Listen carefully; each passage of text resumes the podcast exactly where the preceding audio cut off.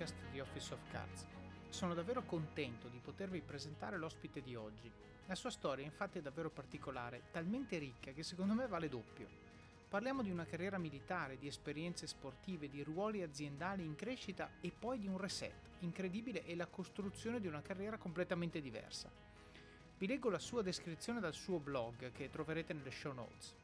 Anthony è una rara combinazione tra un manager, un grande comunicatore, un atleta, avendo alle spalle una vasta esperienza come dirigente commerciale presso Nike e Levi Strauss, una grande padronanza della conduzione di grandi eventi e una lunga carriera nel football universitario americano. Oggi Anthony è Executive Business Coach e Personal Coach per imprenditori e dirigenti di diverse realtà industriali e commerciali e di loro team di manager, Opera inoltre come mental e personal coach per allenatori professionisti nelle massime serie del calcio italiano ed è spesso interpellato per interventi motivazionali ed ispirazionali per convention aziendali rivolte a forze commerciali e manager. Alcune delle aziende che hanno affidato ad Anthony i propri progetti di crescita sono AS Roma Calcio, Associazione Italiana Calciatori, Azimuth Yachts, Banca Fineco, Billabong, Bologna FC 1909, Case New Holland, Frosinone Calcio, Heracom, Lega Serie B, Louis Vuitton Italia, Mercedes-Benz, Mercurwin, Nespresso, Novartis, Office Depot, Pfizer Italia, Pinco, SNAI, Vicenza FC. Insomma, un episodio che come sempre vi darà parecchio su cui riflettere. Prima di lasciarvi questo episodio voglio ringraziare qui Alessandro, uno di voi, che mi ha messo in contatto con Anthony. Senza di lui questa intervista non sarebbe stata possibile e quindi davvero grazie. Bene, non mi resta che augurarvi quindi buon ascolto della prima parte di questa mia chiacchierata con Anthony Smith. Allora, buongiorno Anthony e benvenuto al podcast di Office of Cards. Eh, buongiorno a te Davide, buongiorno. Senti Anthony, io vorrei iniziare dicendo questa cosa, dicendo, dicono sempre e siamo cresciuti molti noi italiani, eh, sia dalla generazione precedente che di questa, con l'immagine che se vuoi avere successo devi andare in America, no? E qui invece sono contento di avere ospite con noi oggi un americano che è venuto in Italia a creare il proprio successo. Questo proprio per dire che alla fine il successo uno lo crea, lo crea dove vuole, uno il successo, l'atteggiamento verso il successo ce l'ha dentro e poi lo metti dove lo metti, in qualche maniera ce la fa. Quindi innanzitutto grazie per, per, aver accettato l'invito e, e, grazie per la disponibilità a condividere la tua storia che sono sicuro incuriosirà molti proprio perché parte da un americano che nasce in America, la terra dei sogni, eh, la, la terra dove tutto diventa realtà, eh, che, che, alla fine oggi è in Italia, vive in Italia, è contento, ha una professione di tutto rispetto, insegna addirittura concetti, leadership e management che vorremmo sicuramente approfondire in questa chiacchierata e quindi eh, secondo me sarà utile a molti perché sono temi di cui eh, magari ogni tanto parliamo ad alto livello ma non, non troppo nel dettaglio. Quindi vorrei partire proprio dalla tua storia, no? partire da Anthony, dov'è, eh, dove si laurea, cosa fa, cosa studia e soprattutto cosa diavolo l'ha portato in Italia. Sì, no, allora innanzitutto Davide sono molto contento di essere qui a fare questa chiacchierata con te e spero che le mie parole, i miei racconti possano eh, aiutare qualcuno. Eh, allora, innanzitutto, eh, comunque arriveremo a che è il motivo per cui sono arrivato qui in Italia. Allora, io provengo da... Mm, ah, mi ricordo quando avevo 18 anni, avevo appena finito la scuola, quindi il liceo, high school. Uh-huh ehm, ho fatto una passeggiata un giorno in centro della mia piccola città di Carlisle, Pennsylvania. Quando sono tornato, mia madre mi ha chiesto: Ma dove sei stato? E io ho detto: eh, Ero in centro. A fare che? E io ho detto: Mi sono arruolato nel militare. e lei ha detto: Cosa? ha detto: Sì, sì. Ha detto: Ma stai scherzando? Ha detto: No. Ma quando è che parti? Ha detto: Ottobre. Ha detto: No, ma non è possibile. Ok. Non ho parlato, ho detto, non lo so, mi è venuto di fare così, l'ho fatto. Quindi um, l'ho fatto a ottobre eh, 77, sono partito e sono andato lì eh, in Texas, San Antonio. Eh, questo comunque abbiamo, tu hai parlato di leadership. Questa sì. è stata veramente la mia primissima esperienza della leadership, perché quando ah. mi sono arruolato al militare, eh, mi ricordo quella sera in San Antonio che siamo arrivati, eravamo in 48 nella mia unità. mm. e c'era a, in, a venirci incontro c'era Tech Sergeant Butinsky, il tipico sergente uh, che, che, vedi nei film americani che... Quello che strilla sempre alla Full Metal sì, Jacket. Che, che mette okay. il tu e dici le cose. E io, il mio obiettivo era semplicemente di tenere, volare basso per queste sei settimane intense che, che ci sarebbero state. E io ho detto non voglio niente, non voglio apparire, non voglio niente. Quindi cosa mm. è successo? La prima sera lui ha chiesto a tutti noi, eravamo tutti radunati in una piccola stanza, e lui ha chiesto, lui ha detto ho bisogno di quattro capi squadra e un capo supremo. Chi pensa di poter uh, occuparsi di uno di questi ruoli? Io era come, sai, quando l'insegnante... Domanda tra bocchetto. sì, la, eh, improvvisamente cade la penna e quindi tu ti butti giù. Sì.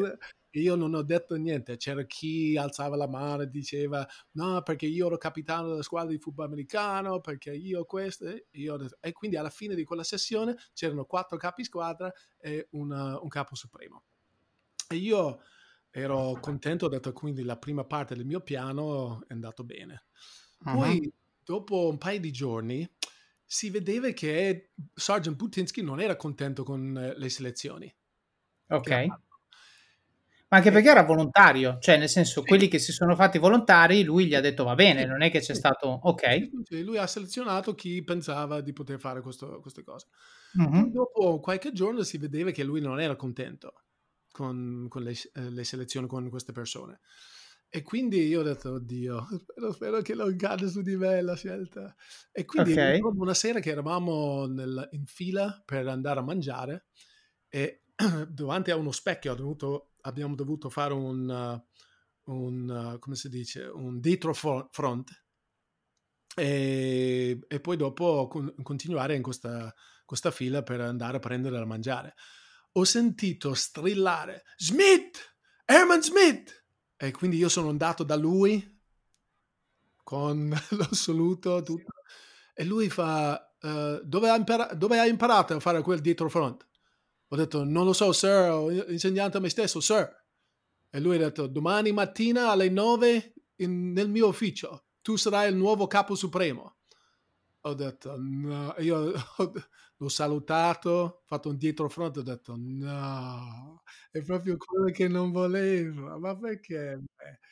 E quindi uh, io comunque sono rimasto capo supremo per tutto il tempo. E ok, di questi 48 recruits. Sì, sì, ero capo di tutte queste 48 persone nella mia unità.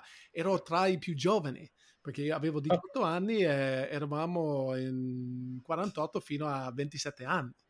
E quindi... Okay. E questo, scusa, tu prima hai detto 77, giusto? 1977, sì. Ecco, allora collochiamolo anche un attimo perché per gli italiani è un po' diverso, no? Allora, 77 vuol dire 5 anni dopo, eh, scusa, eh, 3 anni dopo che è finita la guerra in Vietnam, ufficialmente, sì. in teoria, sì. e in America c'è il, diciamo, il recruiting delle forze armate, quindi esercito, aviazione, eccetera, eccetera, è molto, è molto presente nelle città, no? Ci sono degli uffici dove sì. tu vai e appunto firmi la, la famosa dotted line eh, e a questo punto ti puoi, perché non è, non è diciamo obbligatorio, no? Però c'è molta anche comunicazione, pro, pro, adesso uso la parola propaganda, ma non è in senso negativo, di dire arruolati, fai, servi il tuo paese, fai questo tipo di, di esperienza, che poi è formativa anche e soprattutto come leadership, sia su te stesso che poi sugli altri. No? E quello, l'episodio che tu hai raccontato secondo me è uno di una lunga serie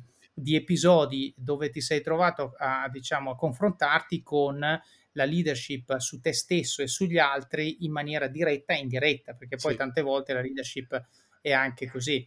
Quindi, però scusami una domanda, cioè adesso tu hai fatto una passeggiata e ti sei iscritto, ma co- cosa c'era nella testa? Cioè che cos'è la, la, scintilla? Avevi visto un po' di pubblicità, l'ha fatto l'amico, cioè cos'è che ti ha spinto a fare questa scelta? Allora, onestamente non mi ricordo di preciso, però posso immaginare che ah, comunque avevo, ero cresciuto in una piccolissima città, era uh-huh. veramente, non c'era, non c'era molto lì neanche oggi c'è, c'è molto lì, onestamente.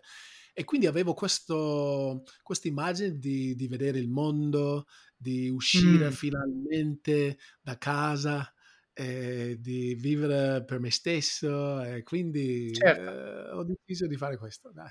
Ok, va bene, quindi diciamo con la voglia di, eh, tro- di confrontarti con, con, un posto più grande di quello dove eri, hai deciso, beh, questo è buono perché mi pagano per farlo, quindi alla fine della fiera è un, è un buon deal. Ok, e quindi hai fatto questo e ti hanno nominato responsabile di tutta, diciamo, la tua classe eh, proprio per sì. effetto di un'esperienza di, cioè di, di, di, un glimpse di leadership che il, sì. il sergente, il tenente ha visto uh, in un contesto così, giusto?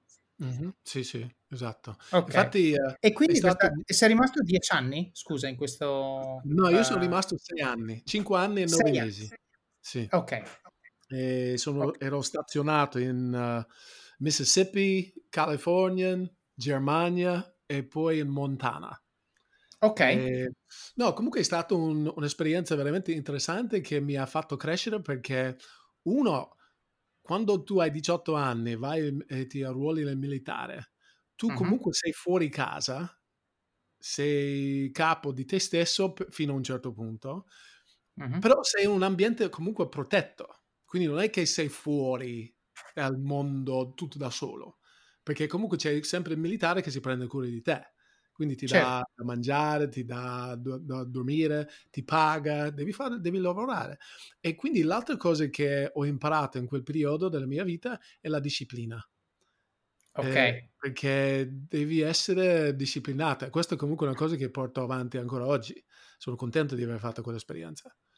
Ehm, e poi, sai, eh, esci, capisci cosa vuol dire essere lontano da casa, eh, no, comunque è stata una bellissima esperienza, bella, bella. Certo.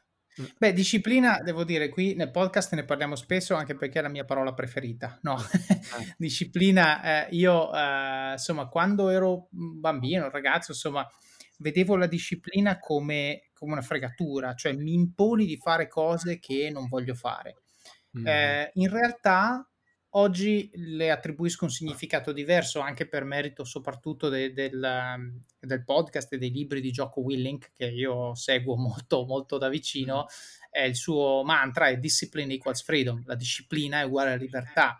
In che senso? Nel senso che la disciplina di fare ciò che devo fare mi dà la libertà di fare ciò che voglio fare poi, no? Eh, e, fa, e, e questo si applica in tutto. Vuoi fare vuoi avere un bel fisico eh, durante l'estate, devi avere la disciplina di mangiare sano e fare attività fisica durante l'inverno. Vuoi avere eh, una vita dove puoi lavorare il numero di ore al giorno che vuoi? Devi avere la disciplina di lavorare sodo adesso per costruire mm-hmm. i soldi, l'indipendenza economica e finanziaria, l'esperienza, il network sì. che ti permetterà di fare quella scelta. Cioè, il concetto della disciplina secondo me è molto importante perché purtroppo la gente la vede relativamente a un solo attimo temporale, cioè io oggi non voglio fare questo, voglio fare quello, quindi faccio quello. Mm. Peccato che invece se tu ragioni in un arco temporale più lungo, tu dici io oggi faccio questa cosa che non voglio fare ma che so che devo fare, così che domani posso fare veramente quello che, quello che volevo fare. E questo sì. secondo me è molto importante perché se uno ragiona, anche uno degli hashtag di Office of Cats è play the long game, play the long game è esattamente questo il discorso, cioè non concentrarti sull'instant gratification di questo momento e cosa puoi fare oggi, now, ma preoccupati di cosa ti serve fare oggi per vincere poi domani il, il gioco più, più, a lungo periodo. E quindi dicevi, hai imparato sì. la disciplina. C'è qualche altro aneddoto di vita militare che, che, vuoi raccontare che secondo me può essere un buon benchmark? Perché purtroppo, purtroppo insomma, è, è quello che è. In Italia la, la, leva non è più obbligatoria più o meno dal mio anno di nascita e quindi tutti quelli più giovani tipicamente non l'hanno fatta e secondo mm. me si sono persi qualcosa, sottoscritto sì, incluso. Anche secondo me. Anche secondo me. Um, prima di, di, raccontare qualche altro aneddoto, uh, vorrei due, due parole sulla, sul tuo tema preferito, la disciplina. Um, mm-hmm. Secondo me, per chi e questo secondo me la cosa importante è la mentalità con cui tu approcci le cose che fai perché la disciplina, se tu hai la mentalità, non hai la mentalità giusta, la disciplina può sembrare un'arma a doppio taglio. Nel senso, se io certo. non voglio fare una cosa, la disciplina mi rompe le scatole. Io non voglio essere disciplinato perché uh-huh. tu non stai pensando, come hai detto tu, non stai pensando a quello che tu fai oggi e cosa ti porterà domani. Tu stai pensando solo a oggi e alle cose che non vuoi fare. Invece, se tu hai certo. una, un altro tipo di mentalità e pensi a quello che devi fare domani, e il, e il tuo essere disciplinato oggi ti porterà a qualcosa in più e capisci perché vuoi fare questa cosa, allora diventa un, un, un discorso un po' più soft. È una cosa che, esatto. che capisci perché lo devi fare e lo fai. E, e, e riconosci la differenza de, della disciplina. Allora, un, ci sono un paio di altre cose che eh, potrei raccontare da, da, quel periodo della mia vita in militare. Mi ricordo eh, in particolare che ho imparato a credere in me stesso. Ok. E quindi Beh sì, perché l'hai detto prima, se tu, volevi, se tu volevi passare inosservato vuol dire che avevi probabilmente un tema anche di sicurezza che non c'era e invece sì. qualcuno ha visto in te qualcosa che tu non esatto. vedevi, giusto? Esatto, esatto, è quello che è successo, esattamente. Infatti io non vedevo questo in me. Io ho detto, ma come, perché ha scelto me? Capito? Mm. Invece lui ha visto qualcosa in me che io non ho visto. E questo comunque subito, da un lato, eh, eh, ho visto, comunque ho riconosciuto una cosa positiva, ma era, era, anni dopo che ho riconosciuto l'importanza di quel momento, di quello che, okay. che, che di essere stato scelto per, per, essere un leader, perché... Uh, e, e, e, del fatto che comunque qualcun altro ha visto qualcosa in me che io in me stesso non ho visto. Quindi mi ha aperto gli occhi, mi ha aperto la mente e mi ha insegnato di aprire la mente anche su me stesso. No? Mm. Comunque, una delle cose che ho imparato era il discorso di, di credere in me stesso. Quando tu fai mm. qualcosa e, e sai di farlo bene, allora potrebbe essere che non è stato fatto bene, però quando fai qualcosa credi in quello che fai. Mi ricordo una volta che abbiamo, c'era uh, l'ispezione e mm. come vedi nei film eravamo lì tutti um, uh, sull'attenti, sugli attenti e, uh, vicino ai letti che abbiamo fatto, vicino mm-hmm. ai nostri armadi, che tutto doveva essere ispezionato. No? Certo. E il sergente mi è arrivato esattamente come vedi nel film, proprio a due centimetri dalla mia faccia. E lui mi ha detto, secondo, mi ha detto, ma secondo te questo letto è ben fatto? E lui mi ha messo un dubbio, hai capito? E quindi ho detto, l'ho guardato un attimo, e dentro di me ha detto, secondo me sì, però a lui ho detto, no signore. E lui ha, ha ribaltato tutto il letto, l'ha buttato per terra e poi dopo si gira verso di me e mi fa, era fatto benissimo, adesso rifallo. Ah, eh, certo, certo. E quindi eh, questa era una cosa.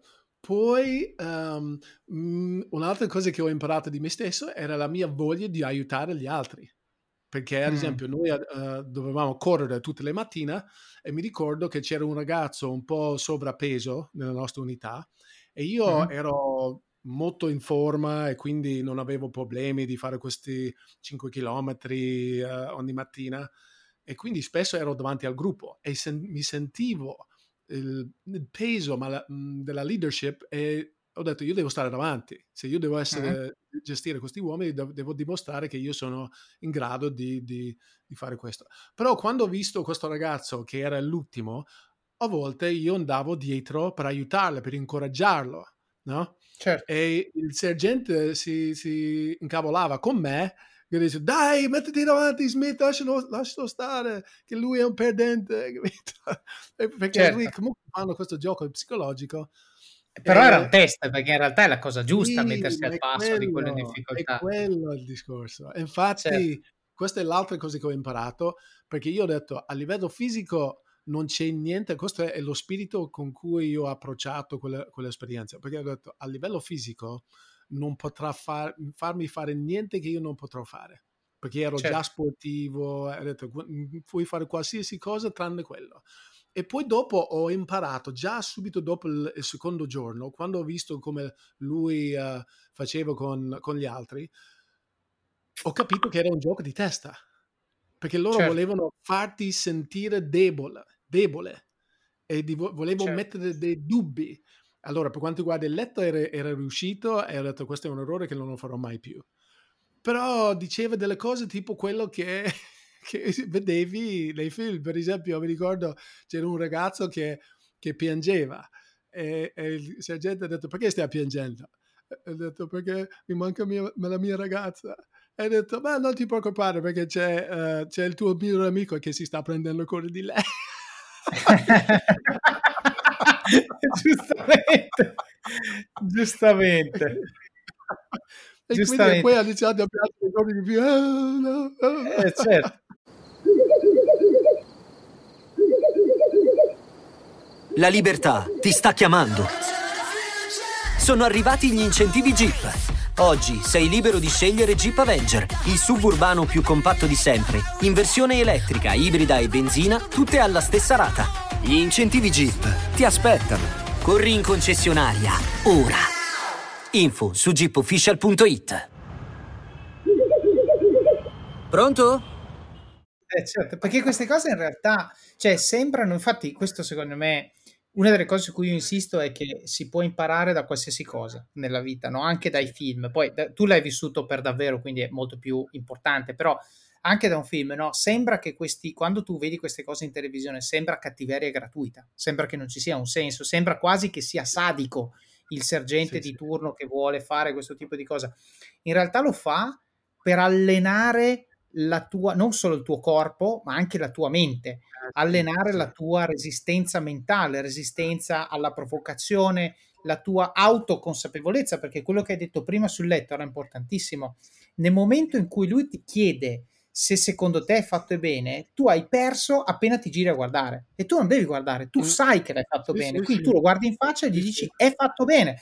E, e questo poi veramente, secondo me, ti, ti si trasla, cioè imparato in un contesto così duro, anche perché quando c'hai a due centimetri dalla faccia uno che praticamente ha potere di vita o di morte su di te in quel contesto, eh, non deve essere facile, però il concetto è se tu lì sei sicuro di te, quando poi sarai in una situazione high stress, come può capitare per un militare, insomma, quando vai in posti pericolosi, tu devi avere quel tipo di confidenza, devi avere quel tipo di sicurezza, altrimenti metti la vita delle persone in, in pericolo.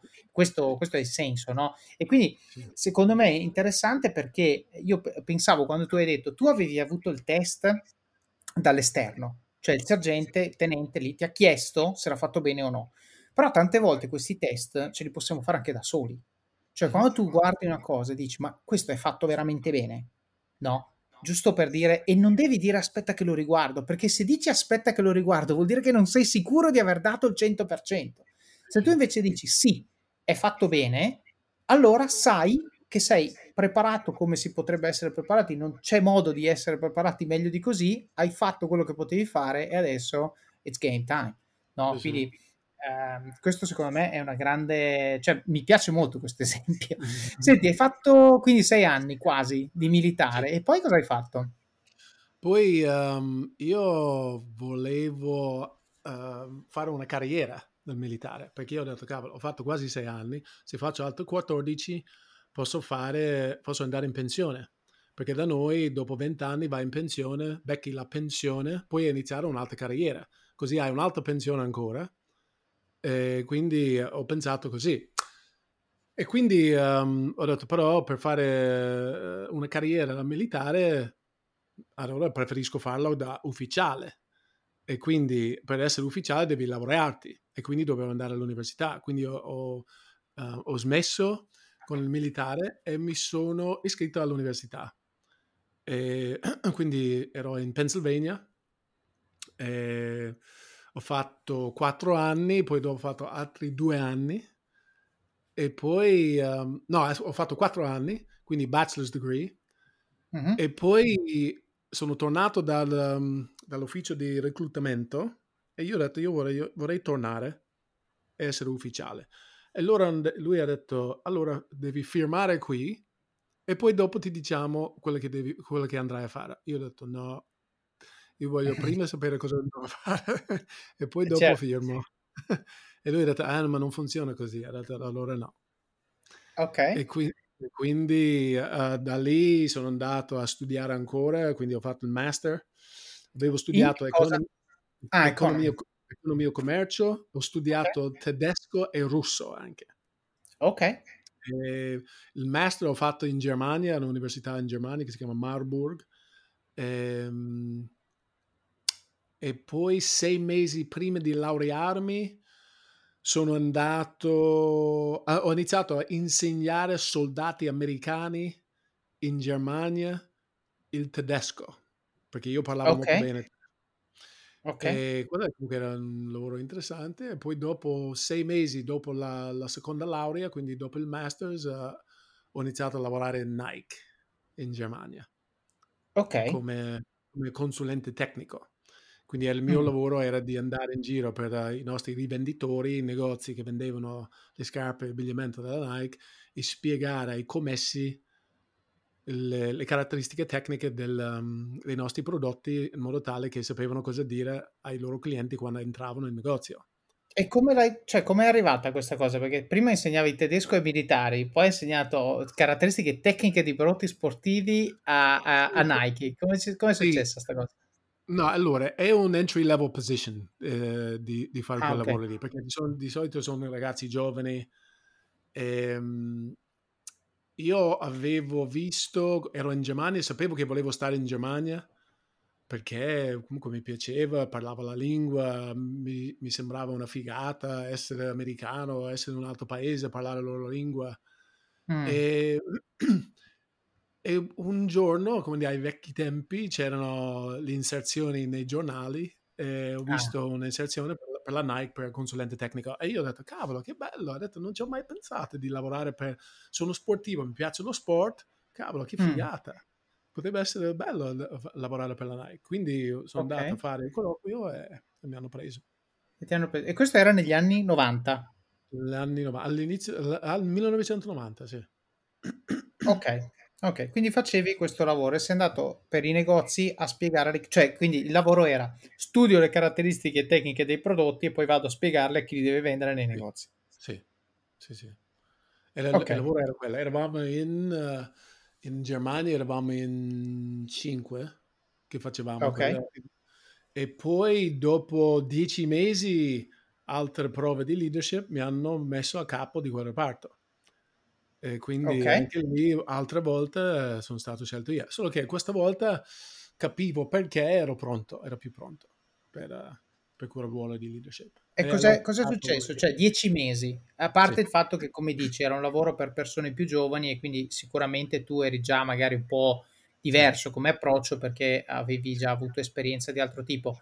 Sì. Ma che cos'è stata la cosa che dopo dieci mesi ti ha fatto notare eh, come possibile candidato per, per, la leadership di quella funzione? Ma sai, secondo me, ah, adesso che ci penso, mm, sicuramente rispetto agli altri era un po' più maturo.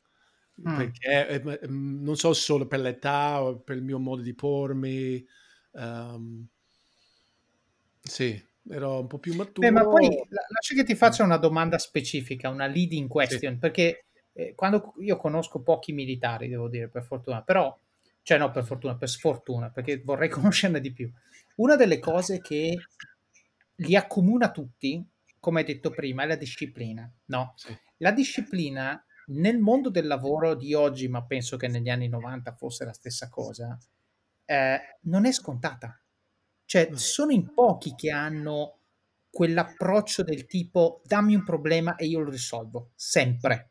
Ok? Mm. E anche l'approccio di dire magari vedo un problema, nessuno mi ha detto di risolverlo, ma io vado e lo faccio. Sì. Perché quando sei, come hai detto prima, no? Anche quando facevi la corsa ai 5 km e vedevi uno in difficoltà, nessuno ti ha detto di andare a occuparti di quello in difficoltà, però tu l'hai fatto. Sì. E quindi se poi ti entrano questi meccanismi e ti ritrovi nel mondo del lavoro dove la gente media dice ah, ah io devo fare questo, faccio questo e, e ho finito, sono le 6 di sera, vado a casa. Ecco, Quando tu invece dici no, io voglio occuparmi bene del problema, voglio occuparmi delle persone intorno a me, sono uno che ci tiene, sono uno che fa le cose fatte bene, faccio il letto meglio di tutti, quindi anche nei piccoli dettagli io curo tanto, secondo me si vede, cioè si vede tantissimo e quindi poi quelle persone tendono a emergere. Secondo te questo eh, può essere stato una delle chiavi? Uh, forse sì, perché pensando al discorso del letto, un'altra cosa che mi è venuta in mente, a volte io ho l'orgoglio personale di essere riconosciuto per aver fatto un buon lavoro. Mm-hmm. E quindi se io penso al mio modo di spiegare i prodotti, um, di stare davanti alla gente, di spiegarmi, di parlare in pubblico, io voglio, volevo sempre, non lo so, era, era una specie di, di gara con me stesso no? di, di certo. superare me stesso sempre, di, di migliorare sempre. Quindi questa, questa, mentalità di miglioramento continuo è, è, una cosa che ho avuto già da, già da tanto tempo. E quindi certo. forse anche per questo, che, perché una cosa che ho saputo um, anche anni dopo quella prima promozione in Nike era il motivo per cui perché in tutto il tempo che ero in quell'azienda sono stato promosso 5 volte o 6 volte in, in 12 anni.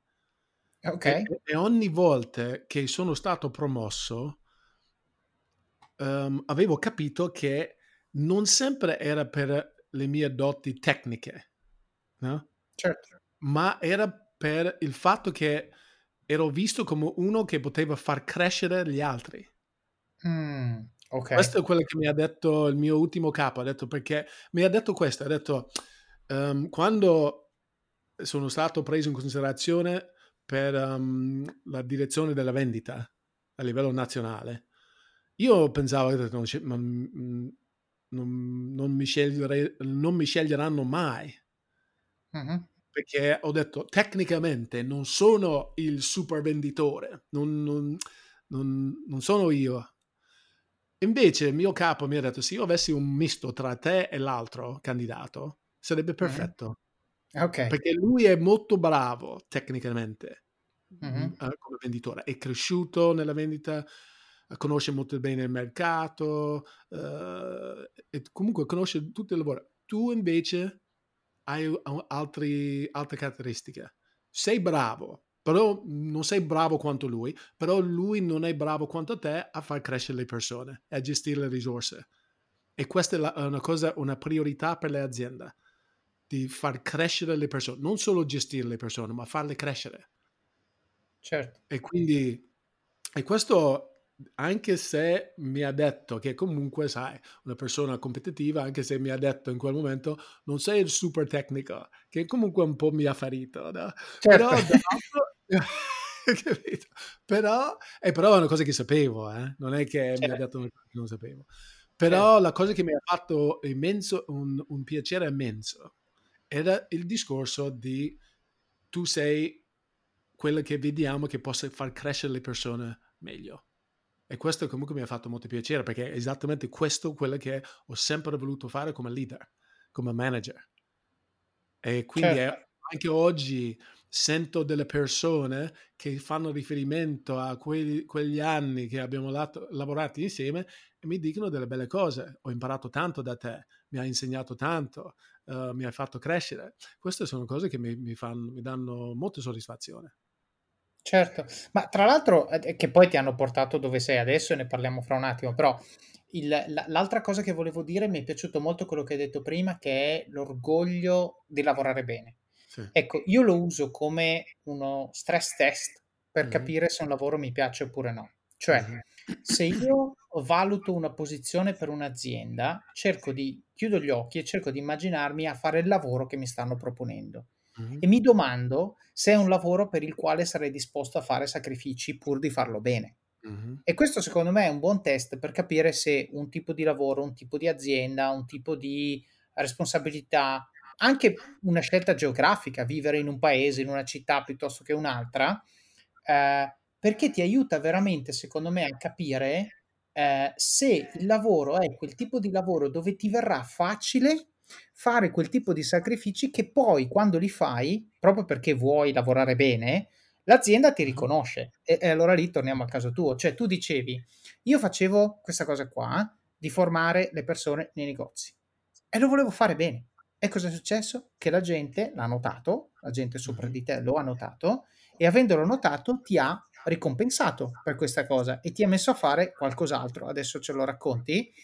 E, e, poi quest'altra cosa l'hai fatta bene, perché comunque l'orgoglio di dire lo voglio fare bene, mi piace, eccetera, eccetera. Ok, l'hai fatto bene e questo ti ha portato a essere promosso sei volte in 12 anni. No? Invece ci sono molte persone, secondo me, o meglio, secondo me, lo so, li sento, purtroppo li vedo, che fanno dei lavori che a me piace definire di sopravvivenza, cioè loro vanno, fanno, tornano a casa e fine. Poi però, se si tratta di fare quel 10% in più per il lavoro, non lo fanno. Il problema è che se tu non dai il 10% in più, non avrai il 10% in più e quindi rimani lì, no? E allora questo secondo me è importante perché eh, siccome molti di quelli che, che, che, ascoltano il podcast di Office of Cats pensano magari di cambiare lavoro, vogliono di più dalla loro vita, vogliono di più da se stessi, vogliono di più dall'azienda eh, che, che, diciamo per la quale lavorano, io dico vuoi di più? Perfetto. La prima cosa da fare è dare di più. Quindi fatti la domanda se questo lavoro è un lavoro per il quale te la senti di dare di più. Ok? Uh, e questo secondo me è importante. Mi, mi, piaceva sottolinearlo perché l'hai detto tu e secondo me ci sta e calza e, e sarà un po', eh, credo, il tema della tua crescita dentro Nike, no? Perché sì, comunque... Sì, anche perché, mh, mm, e qui andremo sicuramente a toccare questo tema della, eh, di questo test che tu fai quando vai a lavorare in un'azienda. Tante persone si limitano, e questo comunque secondo me è un vecchio modo di pensare di... Allora, io ho questa possibilità, c'è un'azienda che mi ha chiamato e quindi vado a fare il colloquio, spero che certo. mi prendano. Ma certo. sei sicuro che speri che ti prendano? Bravo. Sicuro, capito? Certo.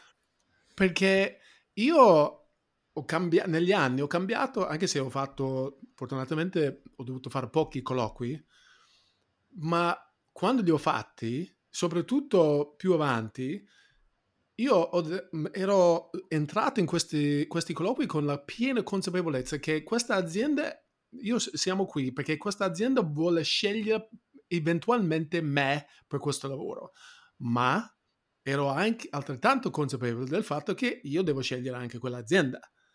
Quindi certo. non è che solo perché tu scegli me che io vengo, perché dopo quando tu hai finito di fare le tue domande, adesso inizio anch'io a fare delle domande perché certo. so cosa voglio e quella che non voglio. E quindi, certo. e a volte si, una persona, eh, tante persone si limitano e pensano che sì, ho questa possibilità, quindi prendo questo lavoro perché devo essere contento di avere questo lavoro e quindi vado a fare questo e poi dopo sto qua. Però non sei contento. Sì, però Anthony, sai, non è facile, però bisogna, avere, bisogna stare qui perché hai tu... Ma che tristezza! Che tu certo. vivi, fai qualcosa che non ti piace. Certo. E quindi, um, poi sai cosa Davide? Ho dimenticato un capitolo come avrei potuto fare nella mia oh. vita, eh. che dopo, um, allora, durante la prima laurea, quindi il bachelor's degree, ho giocato anche a football, football ah, americano. Sì, sì, sì, sì, sì. sì. Tra l'altro, scusa, apro una parentesi per chi ci ascolta, dopo lo metto nelle show notes. C'è un video bellissimo con dei disegnini che ah. raccontano la tua, la tua biografia. Questo lo mettiamo per chi la vuole vedere in maniera molto più simpatica. Quindi, scusa, dicevi, hai giocato, hai giocato a football? Sì, ho giocato a football, anche questa è stata una bella, bella cosa. Comunque, io ho giocato nella mia vita a football americano per uh, eh, 16 anni. E ho fatto 4 anni all'università e poi dopo ho smesso. Uh-huh. Um, però è stata una bella, ero capitano, uno dei tre, i, uh, avevamo tre capitani quando ero uh, senior, quindi nell'ultimo anno. E ho vinto anche lì, Davide, ho vinto the first ever Senior Leadership Award.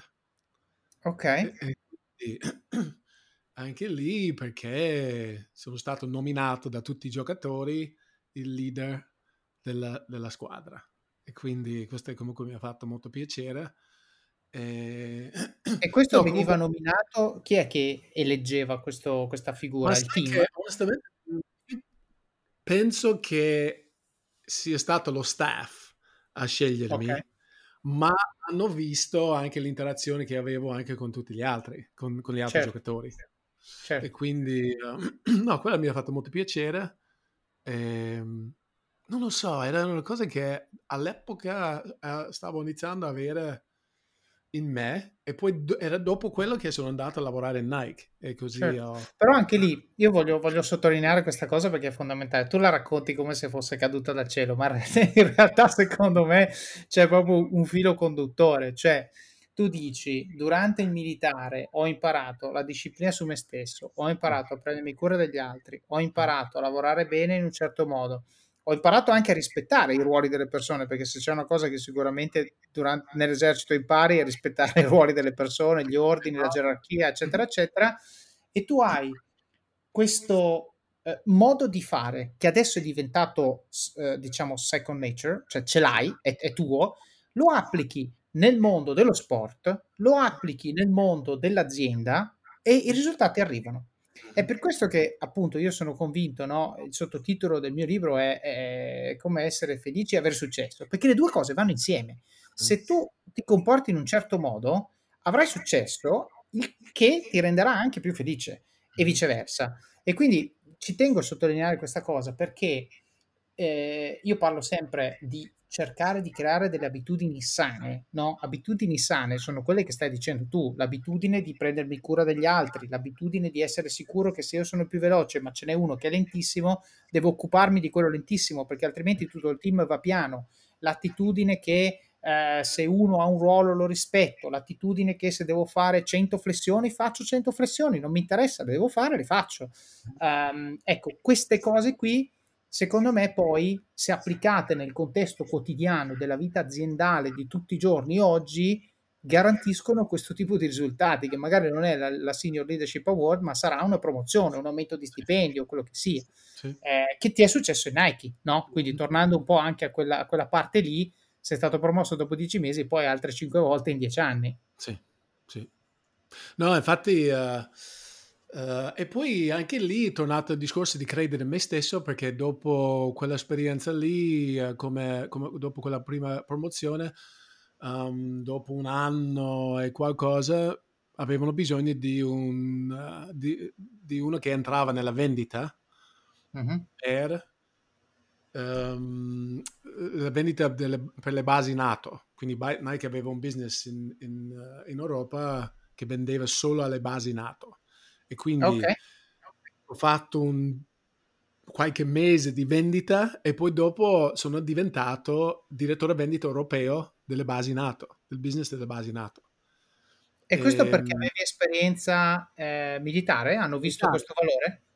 Hanno visto l- come ero, hanno visto ancora una volta non sei, non hai molta esperienza nelle vendite, ma non è importante perché tu sai gestire chi vende lo sappiamo, certo. lo pensiamo, questo è quello okay. che hanno pensato.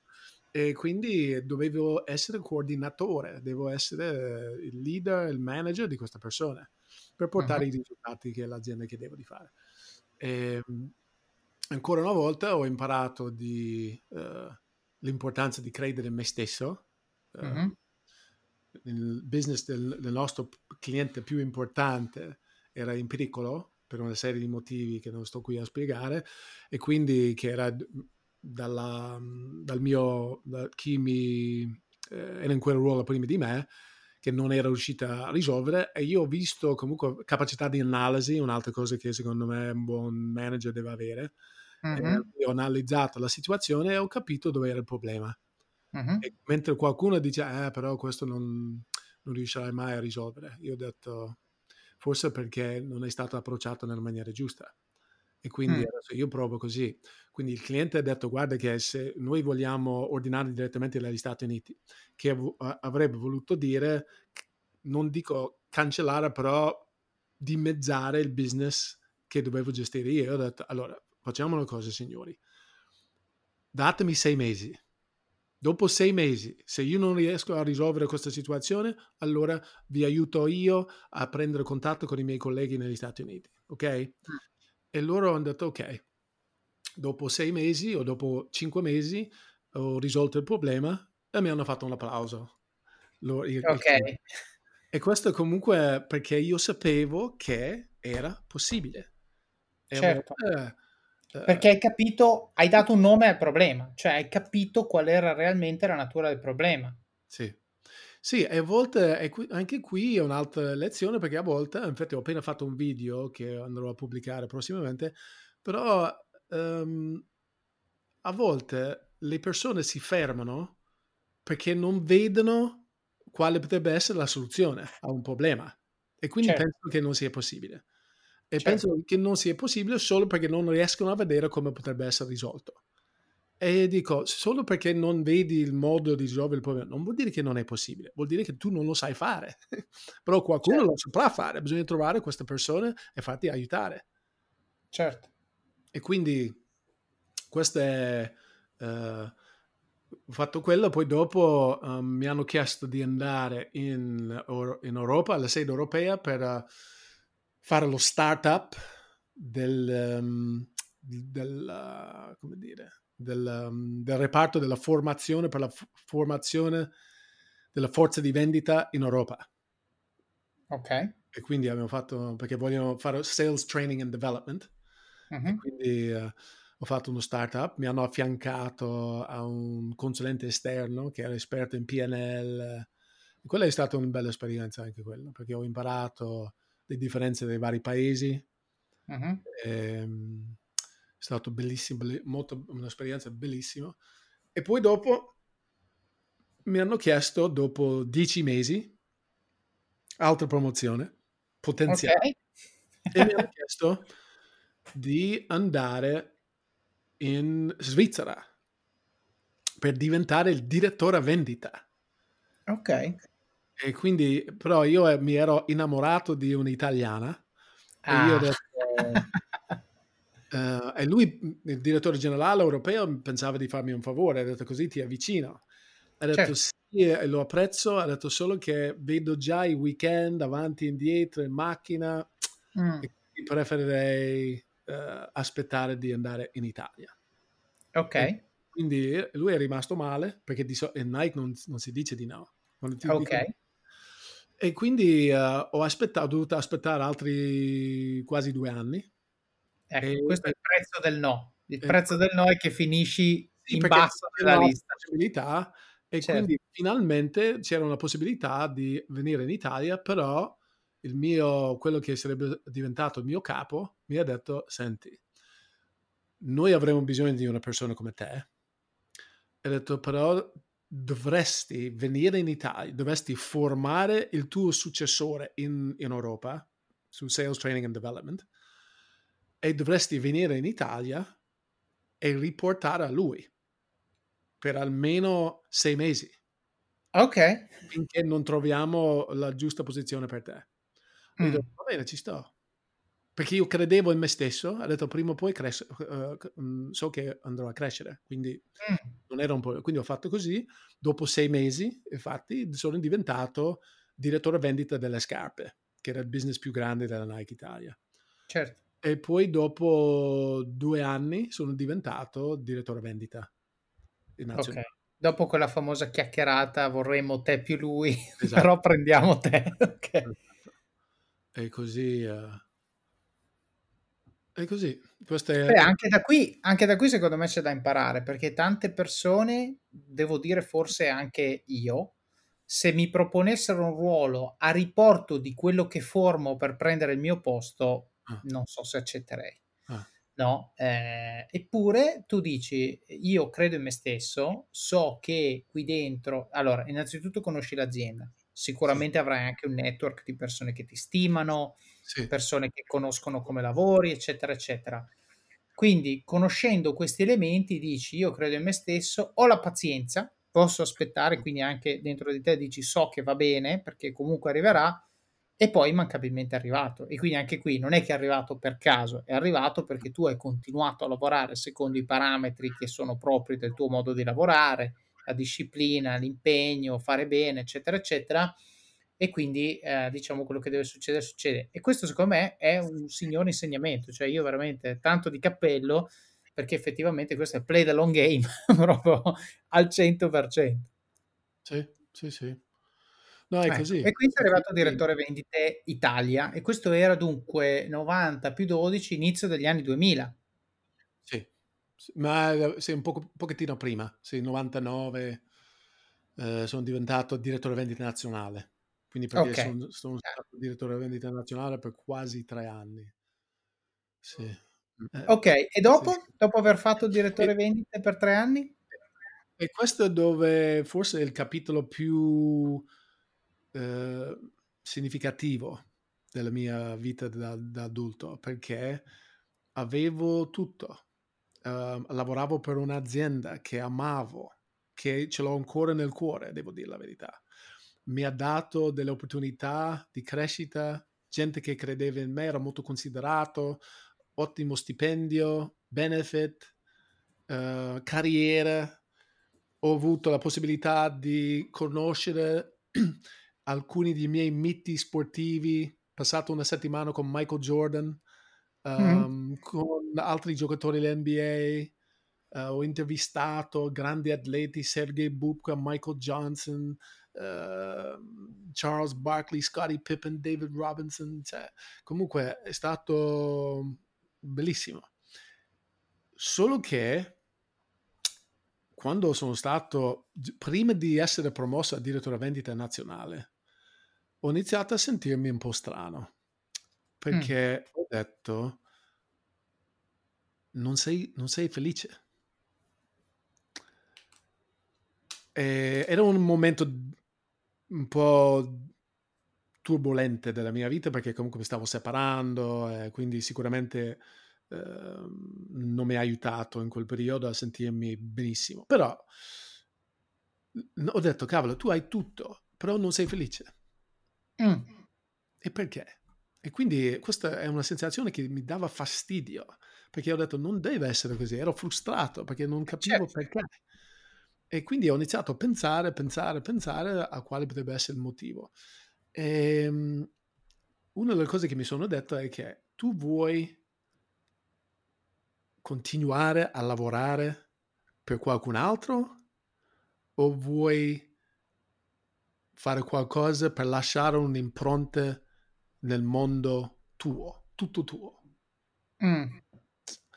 E, e ho, ci ho pensato molto. Ho detto, però, se tu arrivi, potresti essere come, come ti sentirai quando magari un giorno diventerai magari vicepresidente, uno dei vicepresidenti della Nike.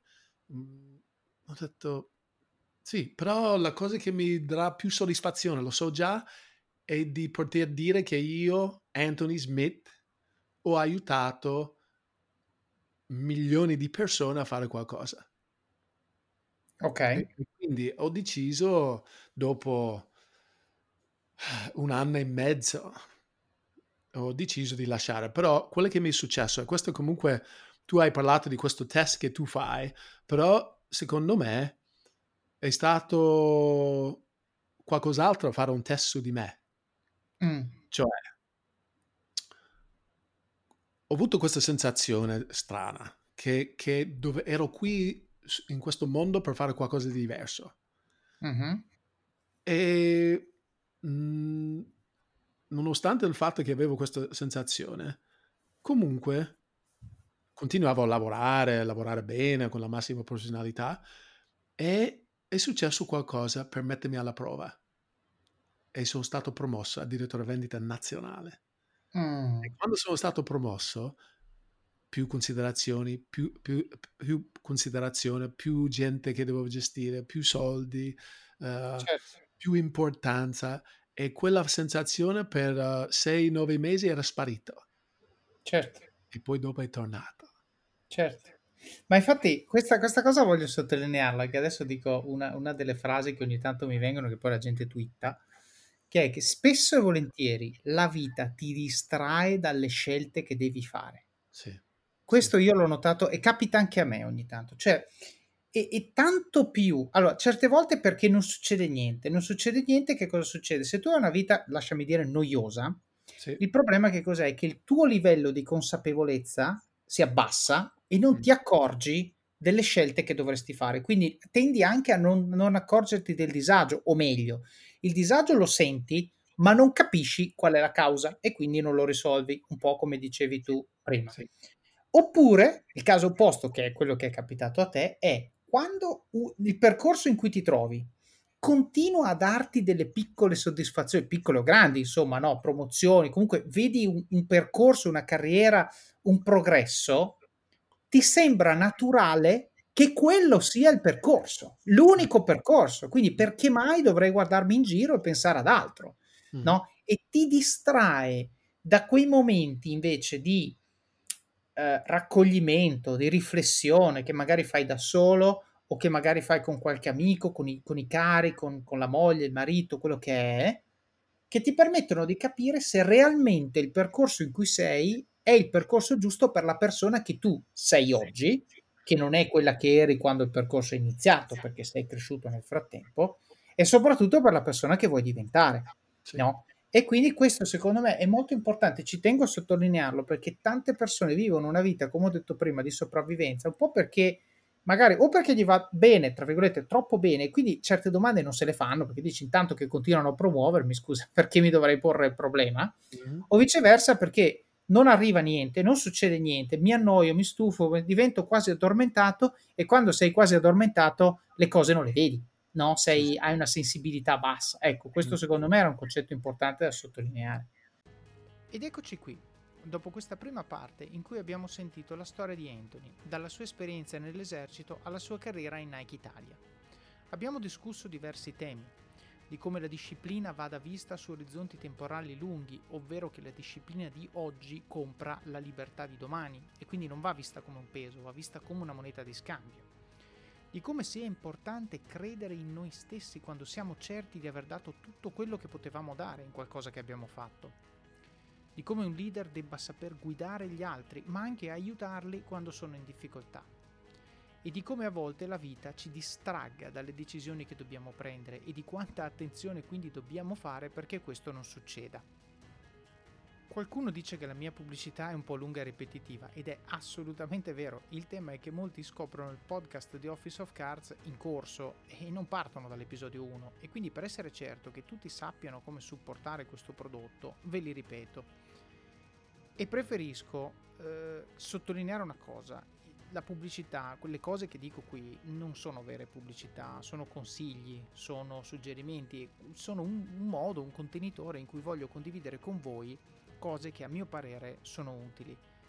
In questo senso, prima di dirvi come supportare il podcast, ci tengo a dirvi di un tool che io ho utilizzato fino a un paio d'anni fa, poi ho smesso di utilizzare e ho ricominciato a utilizzare un mese fa e mi sono chiesto cosa diavolo mi sia successo in quei due anni in cui non l'ho utilizzato. Questo tool si chiama Readwise, lo trovate nelle show notes, c'è un link nella sezione links ed è uno strumento utilissimo per chi legge libri su Kindle o comunque in formato digitale. Praticamente cosa fa questo tool? Questo tool si sincronizza con le vostre note, con, vostri, con quello che sottolineate sui libri e poi vi ripropone una email con frequenza che decidete voi. Io uso la mail, la mail giornaliera e vi manda le vostre sottolineature. Io scelgo 5, quindi io ogni giorno ricevo 5 delle mie sottolineature dei libri che ho letto. Voi non avete idea di quanto maggiore sia la mia memoria di queste cose con questo tool, perché il problema di chi legge tanto come me è che spesso si dimentica le cose giustamente leggiamo tantissimo, tantissimi stimoli tutti i giorni, è difficile ricordarsi tutto quello che leggiamo e quindi è difficile mettere in pratica le cose che leggiamo, che dovremmo mettere in pratica. Ecco, con Readwise voi avete comodamente nel vostro inbox tutti i giorni un numero di sottolineature, di passaggi che vi hanno eh, colpito, che, che vi hanno segnato, che volevate ricordare, eh, tutti i giorni. E quindi questo tutte le mattine io, prima della meditazione, le leggo e mi rimangono in mente e quindi la probabilità che io poi vada ad applicarle nel mio quotidiano è molto molto più alta. Quindi eh, è pubblicità? Sì, vi sto dicendo di comprare un prodotto. Readwise, trovate il link nelle show notes. Se cliccate il link nelle show notes mi regalate un mese di abbonamento. eh, in generale parlatene, perché il problema di leggere tanto e ricordare poco è un problema che credo sia comune a molti di voi e penso che questa pubblicità sia una pubblicità utile. Bene, tornando a noi, abbiamo eh, i modi in cui supportare questo podcast. Il primo, lasciando recensioni del libro su Amazon, magari raccontando quali parti vi sono piaciute o quali tecniche e consigli avete messo in pratica e hanno avuto impatto nella vostra vita. Al momento siamo a 40 recensioni e 5 stelle per la versione inglese, mai davvero lo avrei pensato, e a 10 con 4,3 di media per quella italiana. Anche questo non l'avrei pensato sinceramente e quindi vi chiedo un aiuto ad alzare la media di quella italiana, farlo tornare sopra le 4,5 così chi lo vede vede 5 stelle piene, mi raccomando. Il secondo modo, recensioni del podcast eh, sull'app che usate per ascoltarlo, che io sappia si può fare solo con, con chi lo ascolta tramite sistema Apple. Eh, al momento siamo a 30 su 31 a 5 stelle. Io comunque le leggo tutte, cioè qui contano le stelle, certo, ma conta anche quello che scrivete. Quello che scrivete mi aiuta moltissimo a dare la direzione al podcast e a dare la direzione a tutti gli sforzi che faccio per diffondere le cose di cui parliamo. Quindi davvero grazie perché mi aiutano. Oltre alle stellette mi aiuta anche leggere quello che scrivete. Il terzo modo è suggerite persone, come ha fatto, come ha fatto Alessandro in questo caso. Suggerite persone che vorreste che io intervistassi o temi che vorreste che io trattassi. Come detto, Anthony l'ho scoperto grazie a uno di voi, quindi mi raccomando, se conoscete persone di valore la cui storia va condivisa e soprattutto se volete sottoporle al mio divanetto virtuale, mi raccomando fate introduzioni. Il quarto modo, prima di fare il vostro shopping su Amazon, e questo funziona solo nella versione da desktop via web, non dall'app, passate dalle show notes del podcast su it.officeofcards.com barra podcast e cliccate sul link di Amazon, oppure comprate uno dei libri che suggerisco nella sezione libri del blog, così aiutate da un lato voi stessi a crescere e poi aiutate il podcast, il tutto con un solo clic. Eh, volete qualche, qualcuno di voi mi chiede consigli per gli acquisti? Bene, recentemente ho comprato alcuni giochi in scatola, dato che siamo bloccati a casa, il mio pensiero è stato che tanto vale fare cose insieme con la mia famiglia e chiaramente voi sapete cuciniamo insieme, questa è una delle mie grandi passioni, un'altra passione è quella di giocare insieme. Bene, ho comprato un gioco che si chiama Gloomhaven, che non conoscevo e che mi ha lasciato veramente di stucco.